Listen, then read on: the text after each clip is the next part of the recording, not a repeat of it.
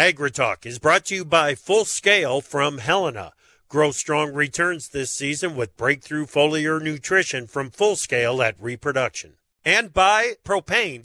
Propane is the energy for everyone, especially farmers. Environmentally friendly propane can fuel most anything on the farm. See how at propane.com.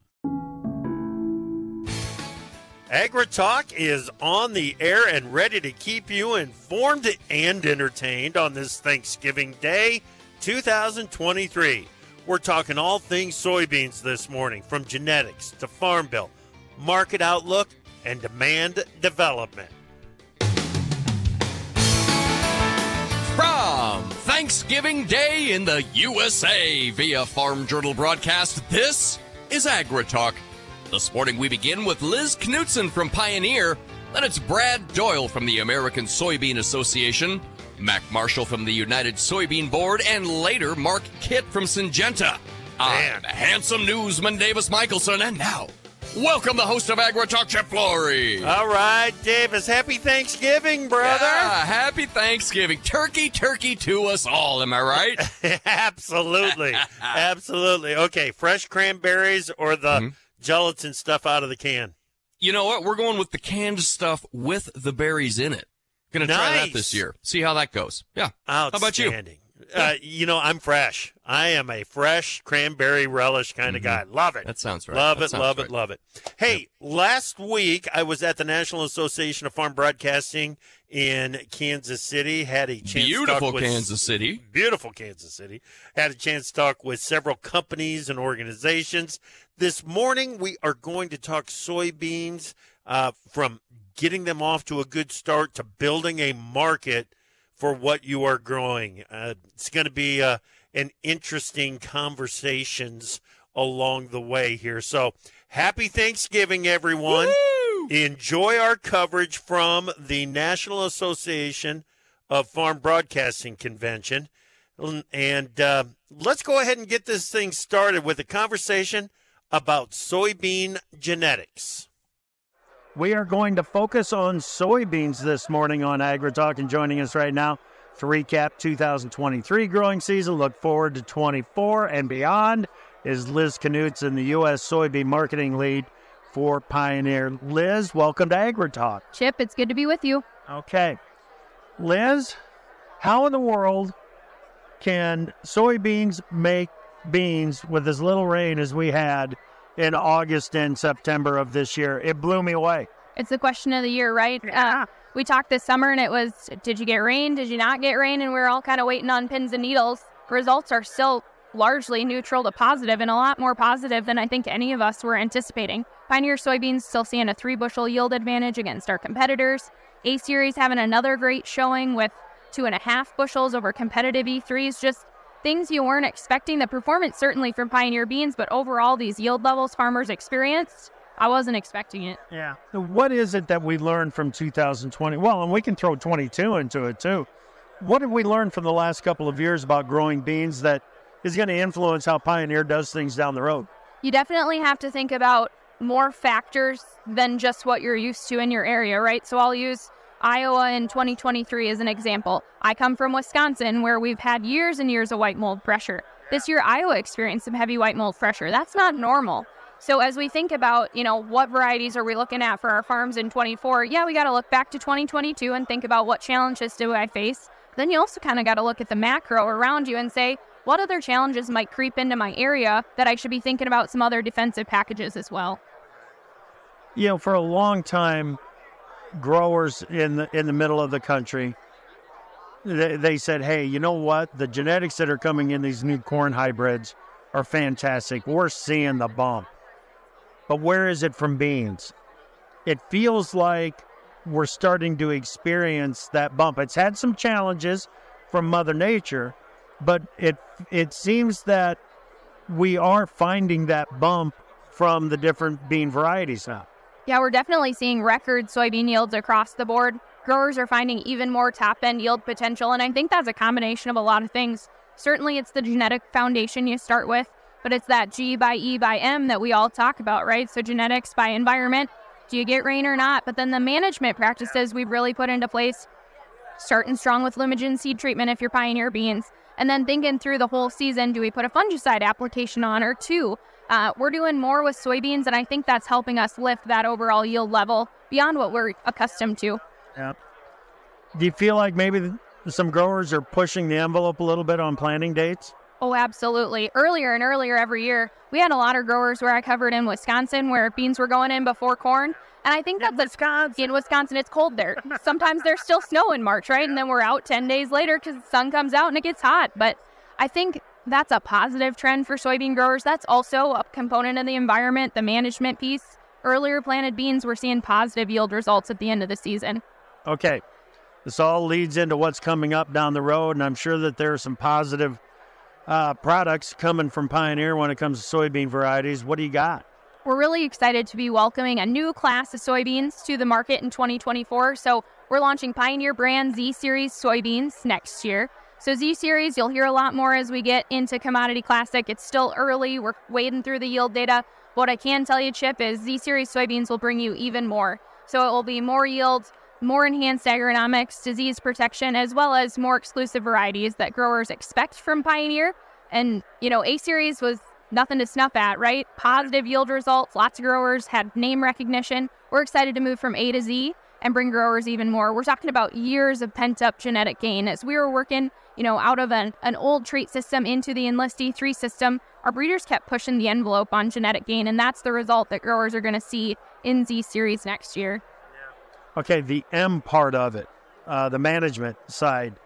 As these new varieties come on, and I don't know if it's going to mean more nodes per plant, more pods per node, more beans per pod. I don't know what it is. But all I know is that that plant is going to have to do more to support the yield potential that it's got. How, how do we do that? The management's got to really play an important role. They walk hand in hand, right? So, like we mm-hmm. talked about before, I think foundationally, you got to start with the right variety for the situation you're facing. And then talking about a seed treatment to make sure, hey, that's that's our insurance policy when we start the season out. And then I think we need to start managing beans, and some farmers do this like we manage corn. Some growers in the past would definitely just plant beans because it was a rotational crop, but as we've been able to lift that genetic potential and the overall yield potential, growers are sitting up and taking notice, and they're pouring more into that management. So I just think coming up with a real strong plan with your local pioneer field agronomist, with your local sales rep, just thinking through how can I maximize this? You can turn some nice profits with soybeans if you put all those pieces together in the right fashion. Okay. Nice profits. I like that. I like the sound of that. I might be speculating and a little bit out of my mind when I say this. We've been talking about corn on corn and growing corn on corn for a long time. There are some areas up in the Northwest, production areas. I got to believe that some producers are going to be thinking about growing beans on beans. Is that going to be a possibility? There are definitely growers doing it today, right? Uh, some growers love corn, some growers love beans. There's positives and negatives to all of those. So I think you got to just look at your overall operation and say, what can I do? And then as you manage through a corn on corn or a bean on bean rotation, there are different foundational things you got to think about from a NPK standpoint. Yeah. How are we, we managing fertilizer? And that's one that as we go into 2024, Pioneer will have, you've maybe seen the yield pyramid on corn, right? So to achieve peak yields, we got to work our way up the pyramid. That's coming in beans too. So if you're looking at a bean on bean rotation, I definitely think about, okay, let's start from the bottom and work our way up so that we can still achieve those yield goals that we need. Fantastic, Liz. Thank you so much. Thanks, Chip. Nice to see you. Good to see you too. That's Liz Knutsen. U.S. soybean marketing lead for Pioneer. We're going to keep the soybean conversation going. Next up is a conversation with the crew at the American Soybean Association.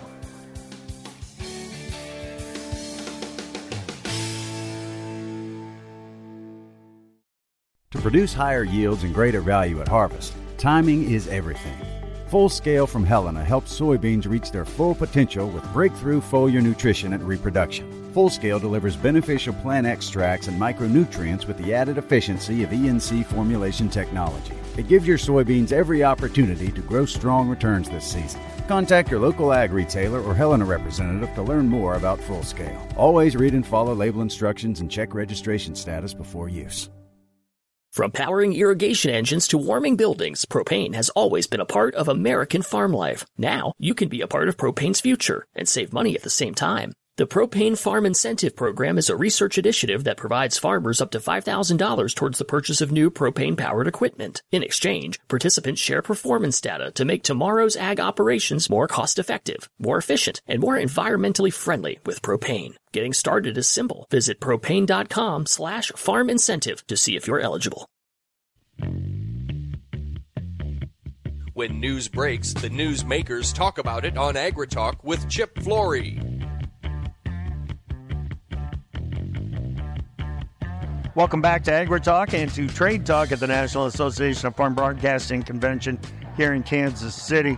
We're keeping the soybean conversation going on this Thanksgiving Day. Brad Doyle is chairman of the American Soybean Association. Brad's a grower from Arkansas. Brad, welcome back to Agri Talk. How are you, man? I'm doing great. Thanks for having me here. All right. Arkansas, I believe it had a record soybean yield this year, didn't it? We're bumping on that number. Yeah, we're typically around the 50, 51. I don't think all the final numbers are in, but it's it's looking pretty good for us. Yeah. Tell me a little bit about the growing season on your farm. So we're um, we're mainly irrigated in Arkansas with the history of rice we have there. So about three three point one million acres of soybeans annually. We got off to a great start this year. Early plantings for us really pay high dividends on yield but June came in fairly dry. We started irrigating earlier than normal, but harvest came in at probably a record early uh, start for many producers, and I don't know that we really saw the the some of the highest yields uh, that we were expecting for an early planting. But as our mid and later maturing soybeans came in, I think they they they picked up the pace. So we're about, I would say we're 95% harvested at home, and, and, and quality so far has been great. Yo, Brad, you said something there that we talk about all the time on soybean production now that we never used to really talk about, and that is planting date. I, up where I'm at in northern Iowa, guys are trying, they're really pushing the envelope, trying to plant them earlier and earlier. It matters, doesn't it? It does. I think early April for us is usually a, a sweet spot. You know, get it in the ground and get it up within seven to 10 days. But we've got farmers out there playing around with planting in March and yeah. even late February. Um, I mean, with the right seed protectants on there, yeah, uh, they they don't you know just uh, totally decay in the field. So that's saying a lot for the those uh, seed treatments that we put on yeah. there. So yeah, yeah, the technology is there and it's available. So guys are are really putting it to use. There's no question about that. Okay, a uh, couple of weeks. Well, no, just last week uh, we had the Senate approve the House version, that two phase uh, continuing resolution, keep the government funded until we get until early 2024. Kick the can down the road to early 2024. With it went an extension of the 2018 Farm Bill. Now, that's through September. That gives us a whole lot more time and a whole lot more information to take in when it comes to this farm bill. Do you see that changing the um, the environment around the farm bill as we go forward? Well, I'm fortunate living in Arkansas that I'm in Senator Boozman's uh, region, and, and his staff is is top notch, and I can pick up the phone and call any one of them at any time and get an answer. Uh, anytime I go to Washington D.C., he always meets me in person. So Senator Boozman he is for the farmers, uh, not only for the farmers of Arkansas, for the farmers of the U.S. So, I mean, if you look at this this um, push to get the farm bill across the finish line, we started in 2022. Many, I would even say 2021, with the discussions among commodity groups, starting to get our priorities out there, and then then actually taking them to our senators and congressmen on on what we needed, having the um, you know, going to the to the Senate and the House Ag committees and, and testifying on our priority, they know what we wanted. Um, yes, it's disappointing that it is uh, going to have an extension, but I feel like the leaders that are there, uh, that are very supportive ag, like Senator Boozman, are going to are going to make sure that we get what we need in the farm bill and not uh, take anything out that would be devastating to our growers. Yeah, Brad. One of the things that they've been talking about is uh, getting creative in the funding for this. that you know I appreciate the effort, I really do, but it concerns me that they're going to not be able to find enough money for what needs to be done for that Title One, the commodity title. It's got to be a concern for you guys. It, is. I think you're right. I mean, the longer you wait on something, the more holes you can poke in it. And uh, yes, there's a, there's limited money, and we've always known that that if you take money from one spot, it's usually taking away from another. So yeah, we just got to stand our ground, keep our priorities out there. Title One, including. Uh, now, a lot can change between now and September. The price of soybeans could skyrocket or, or you know the bottom fall out of it. So we need to be careful um, on, on, the you know protection and, and having the affordable crop insurance for most farmers. That's got to be key up front, and and nothing chipped away at that idea. Yeah, yeah. The uh, the the crop insurance. There's no question that that's still priority number one. Title one, the the safety net program has got to work in there as well. And one thing that's that's a little concerning is is this you, we've had a nice rally in the bean market, no question about it. Feels like a weather market with what's going on down in Brazil. But at the same time, as we are starting to roll this thing over, the safety net that we thought was not going to be a safety net at all might be a safety net, Brad, and that that's kind of concerning. So currently, if you look at soybeans, like for reference price of soybeans at eight dollars and forty cents, our the, the inputs the farmer has today, and my my family's farm included, equipment, fertilizer, land rent, all of you know fuel, all of those inputs have have brought up our, our bottom or our break even point well above the, the reference price. So if, if, if there will be more problems if if that is if we get that low, sadly, right. Chip. So we're just trying to bring it back up to a fair uh, eleven dollars, somewhere in that range that would would make more sense and and uh, have more more protection. You know, family farmers put all their assets up each year uh, to get a crop loan just to go another year, and that's all we're you know nothing's guaranteed in this industry. Right. But but we do work with our government so closely on many so many programs. Uh, th- and this is one that we hope that they'll continue to support the, the family right. farmer. Right. Yo, Brad, one of the real bright spots, I think, in the soy complex or the soy industry right now is the expansion of the crush capacity. NOPA just reported a record for any month in October. The renewable diesel, the sustainable aviation fuel, uh, biodiesel, it's all got to be near the top of the priority list for, for ASA, isn't it? It is. And, and soybeans, such you know, number one export agricultural product for United States. So trade is is is key, and we don't want to put all our eggs in one basket. You know, so China has been the largest buyer. So if China decides not to buy as many from us, we need we need to have in play already customer relations. They can immediately, you know, continue to buy U.S. soy, whether it's in the form of oil, fuel, or, or meal and and that is why another part of the farm bill, the the MAP and FMD funding, farm market development and market access program, they allow uh, groups uh, such as ASA and, and USSEC and, and uh, United Soybean Board to to to make those connections ahead of time, uh, and in some cases, like our WISHH program, start developing markets so they can be a long long term a sustainable U.S. soybean buyer. But we've got to have those trade lanes available. And then to your point about the renewable diesel, keeping that uh, that demand is driving itself right now. We just need to make sure that soy is given a fair chance at, at getting to play in that game through whether it's carbon intensity score or uh, RVOs that are handed out by EPA. Yeah. Brad, you mentioned WISHH. I, I been looking for opportunities to talk just a little bit more about it because this is really teaching a man to fish, is, is what it is, and how to use soy protein to improve human health.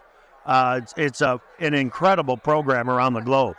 It is, and and uh, so in the past, what we do, we go to countries who are cu- currently not using soy.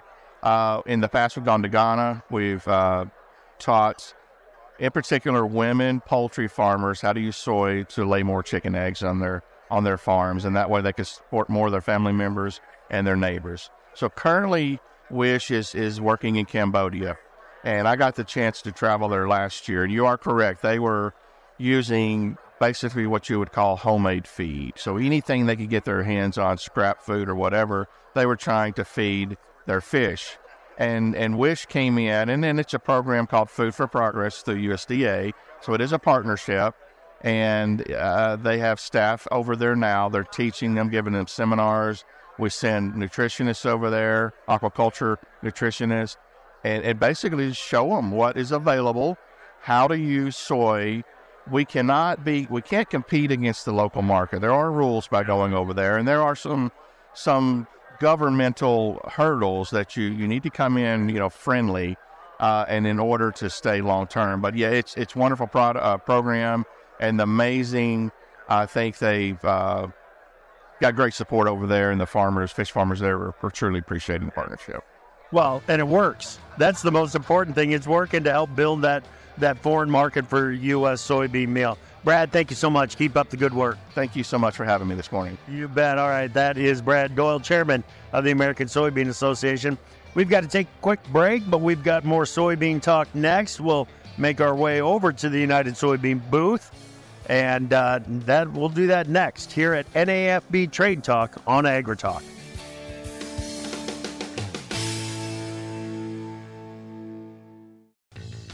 Yields in the Fields on AgriTalk is brought to you by Micro Essentials, the super granule that packs balanced nutrition into a single granule for uniform nutrient distribution and season long sulfur availability. Supercharge your yields with the Mighty Micro from Mosaic.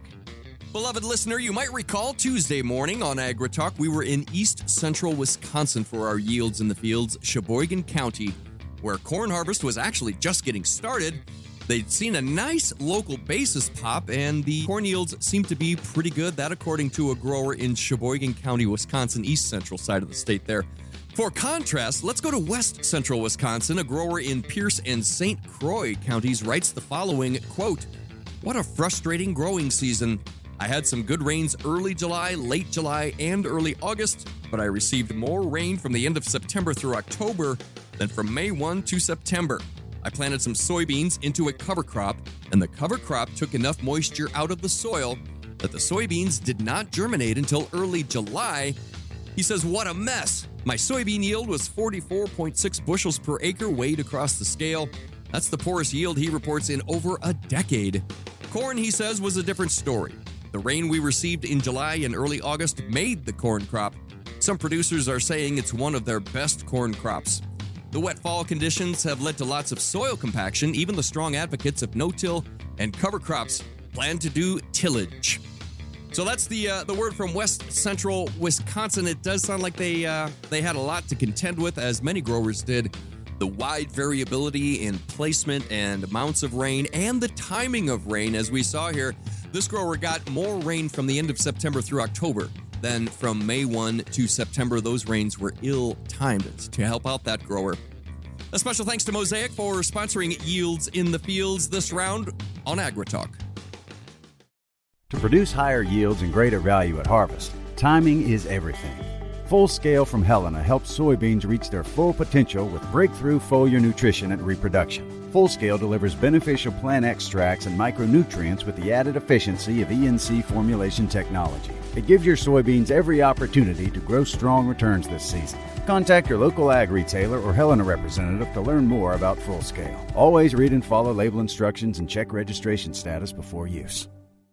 From powering irrigation engines to warming buildings, propane has always been a part of American farm life. Now, you can be a part of propane's future and save money at the same time. The Propane Farm Incentive Program is a research initiative that provides farmers up to $5,000 towards the purchase of new propane powered equipment. In exchange, participants share performance data to make tomorrow's ag operations more cost effective, more efficient, and more environmentally friendly with propane. Getting started is simple. Visit propane.com slash farm incentive to see if you're eligible. Opinions expressed on AgriTalk do not necessarily reflect the views of Farm Journal Broadcasting, affiliate stations, or sponsors.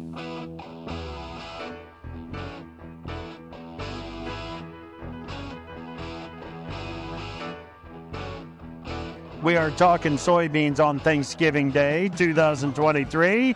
Thank you so much for listening. I've made my way over to the United Soybean Board booth at the NAFB convention for a conversation with Mac Marshall, VP of Market Intelligence at the United Soybean Board. Max, good to see you again. Long time. I know it's been a minute, uh, but you know it, that's the beauty of ag. We get to be interconnected. We get to see each other in different places. Yep. Chip, of course, is alluding to a show we taped a couple weeks ago at the Port of Grays Harbor in Aberdeen, Washington. Yep. Yeah. And since then, I've been with USB down to the port of South Louisiana too. That's right. No, you just making all the rounds on infrastructure, Yeah. and it, you know it's one of those things that's important all the time, any year. It's it's kind of like infrastructure is kind of like the refs in a football game, Yeah. right? You only hear about it when things go wrong, but you know refs need to be applauded more when they get things right. And in the world of infrastructure, I think we're starting to get a lot of things right with the waves of investment that we're having. Okay. When we were out in Aberdeen, Washington, you said something that stuck with me, and I've been trying to get it right in my head ever since. Uh, the best day to plant a tree is today, or or is it yesterday? Same. No, no, no. Yeah, I, I, I, this is one of the wisest things I've ever heard. The best time to plant a tree is 15 years ago, but the second best time is today. Right. Is today. And it feels like some of those trees that have been planted are starting to produce fruit. Absolutely. And I would actually think about a couple different uh, layers of this proverbial forest. So I'd say the first tree, I think that, you know, that's really relevant to this wave of transformation we're seeing in the soybean industry with crush expansion and, you know, the uh, investment uh, in infrastructure and everything to help support that. It all goes back to what we'll, maybe refer to as some old growth forest here, which is, uh, you know, the investment towards creating a biodiesel industry back in the 1990s, back when soybean oil was really more of an afterthought. And because that industry was able to get built up, you see the viability of soybean oil as a feedstock for making biodiesel. You see the viability of it in engines, being able to blend it up to 20%, all incredibly exciting. And now, as we're in this phase of, you know, growing demand for renewable diesel and by extension, growing demand for soybean oil and other fats, oils, and greases as critical inputs for that, this wave of renewable diesel as a drop in fuel, 100% replacement for petroleum diesel, we don't get to this stage of the forest without that old growth forest Right. from uh, from from biodiesel in the 1990s. And as we look ahead, as we look towards sustainable aviation fuel, you know, smaller market now, but that'll be a growing market in the future. As we think about marine fuel and rail, as we think about bioplastics and soy's use as a petroleum replacement in many other parts of, of the consumer economy. These are all the uh, you know the new branches and Yeah. green shoots that are are starting to emerge. So all that planting back in the 90s, many many years ago, is starting to bring, you know, it's starting to really make this a very very lush forest. Yep. I really ran with that metaphor. You did time. really good. you did really well. I get it. I get it. I am actually seeing the forest and the trees all at the same time. right? Which is what part of the reason why we do this, right? Is uh, this part of the reason we, you know, communicate as ad communicators and journalists is to is to help parse all that out. It's really, it can be very very challenging. I think when you know you're always focused on your bottom line, your profit, your productivity year in year out, and because there's so many challenges that farmers face.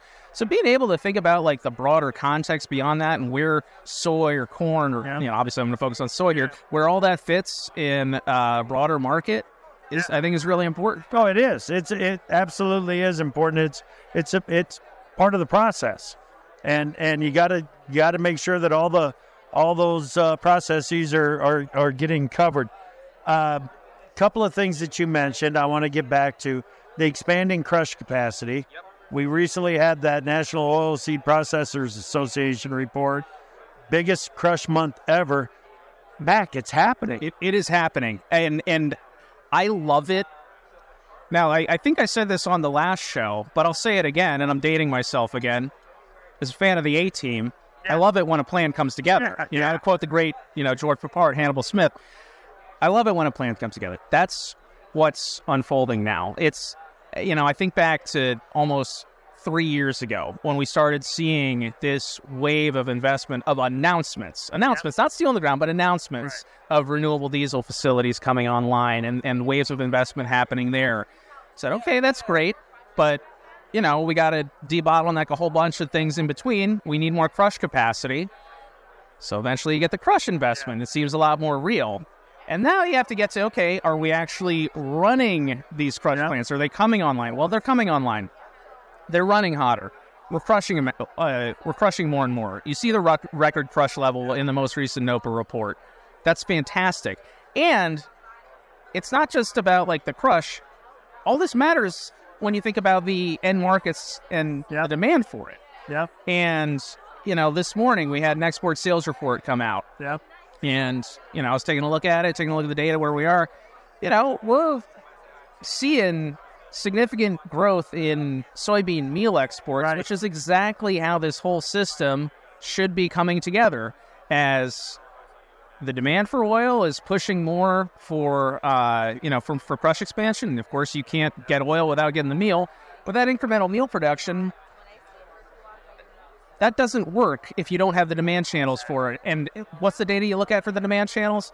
It's the shipments, it's the consumption domestically, and all of that is looking great. Um, and you know, further to that point, you know, also recently completed the 22-23 marketing year in totality for meal and oil. Yep. And the export campaign for meal, new record, 13.3 million metric tons shipped this last marketing year, and we're already ahead of last year's pace. I know it's still early, but that trend of increasing meal exports, I think we can expect to see that continue to grow in the years to come, Yeah. which means this is all happening as it should. And it's and it's it's really exciting because I um the the meal component and what that means for animal ag domestically and abroad is incredibly important. And and I'd be remiss if if I if I didn't, you know, think a little bit about this festive holiday time, Yeah. you know, and Thanksgiving. Well, you know, soy touches your plate in a lot of a lot of interesting ways. It really does, you know. And um, I taped a video earlier that we'll uh, we'll have up on the USB channels about, you know, soy's intersection with dairy and poultry and Yeah. and and swine, pork. Um, you know, to to help bring that that meal to your table each year. But it's not just soy's role in the food chain. You know, everything that is on your Thanksgiving table, Yeah. one way or another, it didn't get walked there. It came on a truck. it came right. on heavy transportation. Everything Yeah. we have is again this hidden lifeblood of the of the country, which is trucking. Yeah. So Yeah. you think about transportation fuel. Okay, you're getting me to where I want to go. Okay, next yeah, yeah, yeah, Because yeah. because you said something and you went by it really, really fast earlier. Um, Marine fuel. marine fuel. We we think the the truck demand for fuel is big. Marine fuel is off the charts.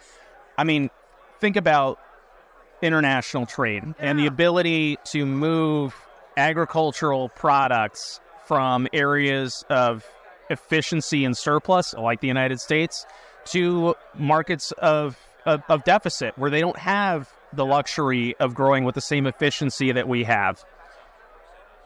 That's ocean born Yeah, large vessels. Yeah, and you know absolutely essential to the flow of international trade to keeping markets open and functional for our ag producers here domestically as well as for consumers around the globe.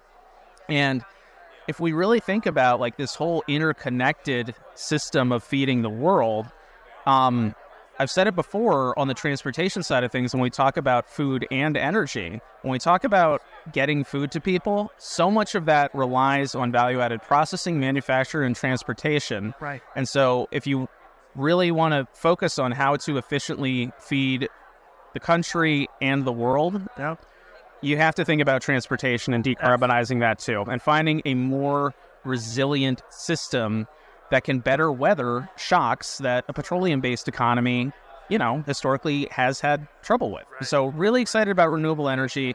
We talked about it on uh, on on road, but certainly the applications for marine and rail are exciting as well. yes, absolutely.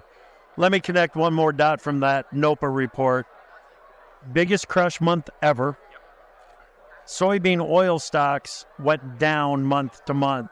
So we're making all that soybean oil, we're making all the soybean meal, and our oil stocks are going down while we're increasing crush. It's because of the demand for it. It's so palpable and it's so versatile, right? And yes, you're seeing an increasing volume of soybean oil used in the energy complex, which is how this should be evolving.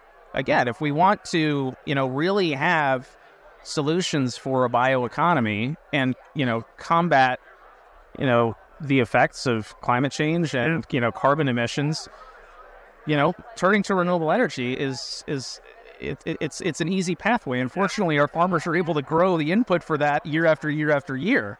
Yep, yep. Mac, it's been good to spend some time with you here over the past couple of weeks. I look forward to spending more time with you. Keep it up, buddy. Always a pleasure, Chip, and happy Thanksgiving, man. It's great to see you. Good to see you too. Thank you so much. That is Mac Marshall. He is the VP of Market Intelligence for the United Soybean Board. I hope that you are enjoying our coverage from the NAFB convention. And we're going to keep the conversation about all things soybeans going. Uh, next up, we're going to talk about some of the tools that are available to help you tackle the resistant weeds in your soybean and your corn crop. We're going to have a conversation with Mark Kitt from Syngenta about that. Resistant weeds coming up next, right here on AgriTalk.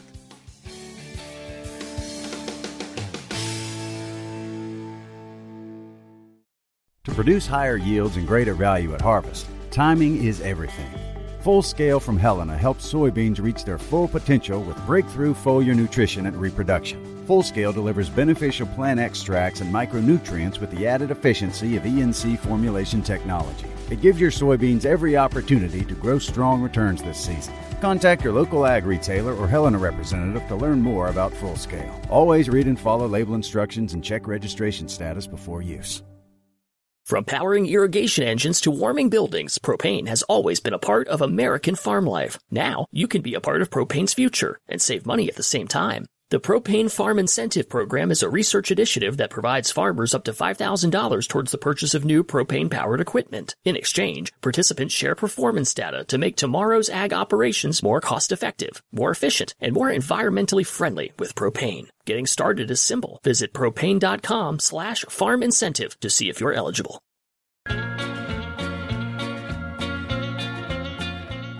Uh, what kind of radio program do you usually have here? Oh, we got both kinds Agra and Talk.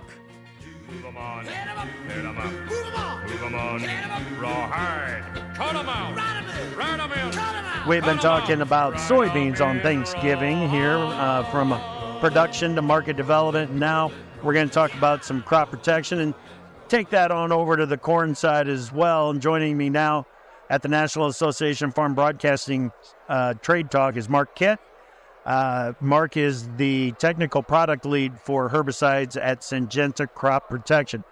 Mark, uh, how goes the battle for corn growers, bean growers that are dealing with weeds that have developed that resistance to uh, some of the existing herbicide programs out there? Yeah, Chip, good morning. It's great to talk to you. Um, it, it's really key to uh, think about using residual herbicides, not only in soybeans, but also in corn to build a really good resistance management plan. If you talk to a lot of the university weed science extension people, one of their key points they always talk about in both corn and soybeans is using a very robust residual type product because you actually want to control that weed before it even gets up. Once you get that weed emerged and it starts growing, it can be much more difficult to control. So really the the, the tagline we like to use in resistance management is c- control the weed seed and not the emerged weed. And it's also really key to think about a weed resistance management plan, not only uh, in the in the crop currently, but for long term in a corn and soybean rotation and managing your weeds. Right. Mark, residual is a word that I've heard from a few here at Trade Talk. Uh, is the message getting through? Are are, are growers, um, you know, overlaying those residuals to so that there's that season long protection out there. I, I think it is getting through. Now, obviously, I think there's regional differences and how effective, uh, you know, not only where some of us basic manufacturers like Syngenta are talking this message by overlapping residual control, uh, but there are areas that, you know, that are still uh, trying to control weeds total post. Yeah. And it is like I said previously, if those weeds get up and going, you get a rain out or anything like that, the weeds get big those weeds will uh, more than likely go to seed when you're running the combine through your crop, right? And those weeds drop into the soil, increase the number of weeds in your soil seed bank, and then you're fighting those weeds in your subsequent crop. And and for years, right? Uh, weed seeds can, uh, depending upon the species, can last 20 years in the soil seed bank, right? So you need to think about weed management as a as a long term type uh, uh, system. And not only using herbicides, you got to think about cultural practices, Yeah. right? Like tillage. Yeah. Uh, Yeah. If the if you're the grower's so inclined, cover crops are, are a really good way to suppress weeds. So they need to think about all those type of things. Yeah, it's a full program. Now, you, some of the growers that I've talked with, and, and you know, I think about some specific areas because we identify them every year when we go out on crop tour. We'll see some spot that's probably had too many escapes. Well, you know that that's probably got something to do with the weather and the environment rather than management. Because if you get in an area where all of a sudden there's escapes everywhere, weather probably had something to do with it. When you get into that recovery phase and you know that you've got the escapes out there before you run that combine, what can you do? Well, that can be a challenging thing, actually, obviously, in crop because you run the combine through and you scatter those weed seeds. This is where prior planning and implementing a sound weed management uh, plan comes in, into effect, right? Yeah. And, um, you know, obviously, with the dry weather, you want to use a program that can spread your risk out, right? So, back to the overlapping residuals message in both corn and soybeans, using a sound residual herbicide and then using something you can use post emergence over the crop that has residual activity as well. That spreads out your re- residual throughout the crop versus potentially just using it uh, all up front. Yep. All right. So, what's new from Syngenta that can help in this battle? Well, a couple things we'd like to highlight, and first we'll start with corn. Is uh, we're glad we're happy to introduce a new corn herbicide called Storen. Storen contains four active ingredients: uh, bicyclopyrone, mesotrione, pyroxasulfone, S-metolachlor, and the safener uh. And uh, one of the great things about Storen is that we've seen it has excellent consistency of control. Obviously, we talked about the dry weather and variable weather. Uh, across all of our research plots, it consistently performed across all those environmental conditions better, better than a lot of the competitive uh, residual corn products. The other thing that's key about Storen is we've seen up to three weeks longer residual control compared to some of the competitive products, which takes you to canopy closure, which is key to keeping those weeds in check and late emerging weeds. Moving to soybeans, well, Tendovo. Okay. Tendovo is an another excellent residual product to put down in in, in front of soybeans that contains S-metolachlor, cloransulam, and metribuzin. as an excellent combination to uh, fight those resistant weeds. You know, you said it from the very beginning. It's easier to to control the weeds before they are even weeds.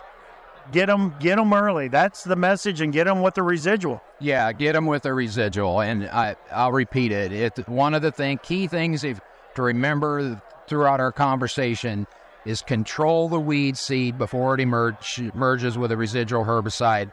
Don't try to battle it once it gets out of the soil, especially if you have tough populations um, of, of weeds that are getting more difficult to control. That that is the way to go. And obviously, with all the uh, challenges that growers face with controlling pigweeds like water hemp and Palmer amaranth, uh, we've done market research that says 40% of the growers will say they have a difficult time controlling those pigweed species. And both Storen, and Tendovo provide excellent control of the pigweed complex. Good stuff, Mark. Thank you. Yeah, Chip, it was great talking to you. All right, that is Mark Kitt, technical product lead for herbicides at Syngenta Crop Protection. Again, happy Thanksgiving, everyone, and thanks for listening this morning. Come back this afternoon, 206 Central. I'll have more coverage from the National Association of Farm Broadcasting Convention in Kansas City right here on AgriTalk.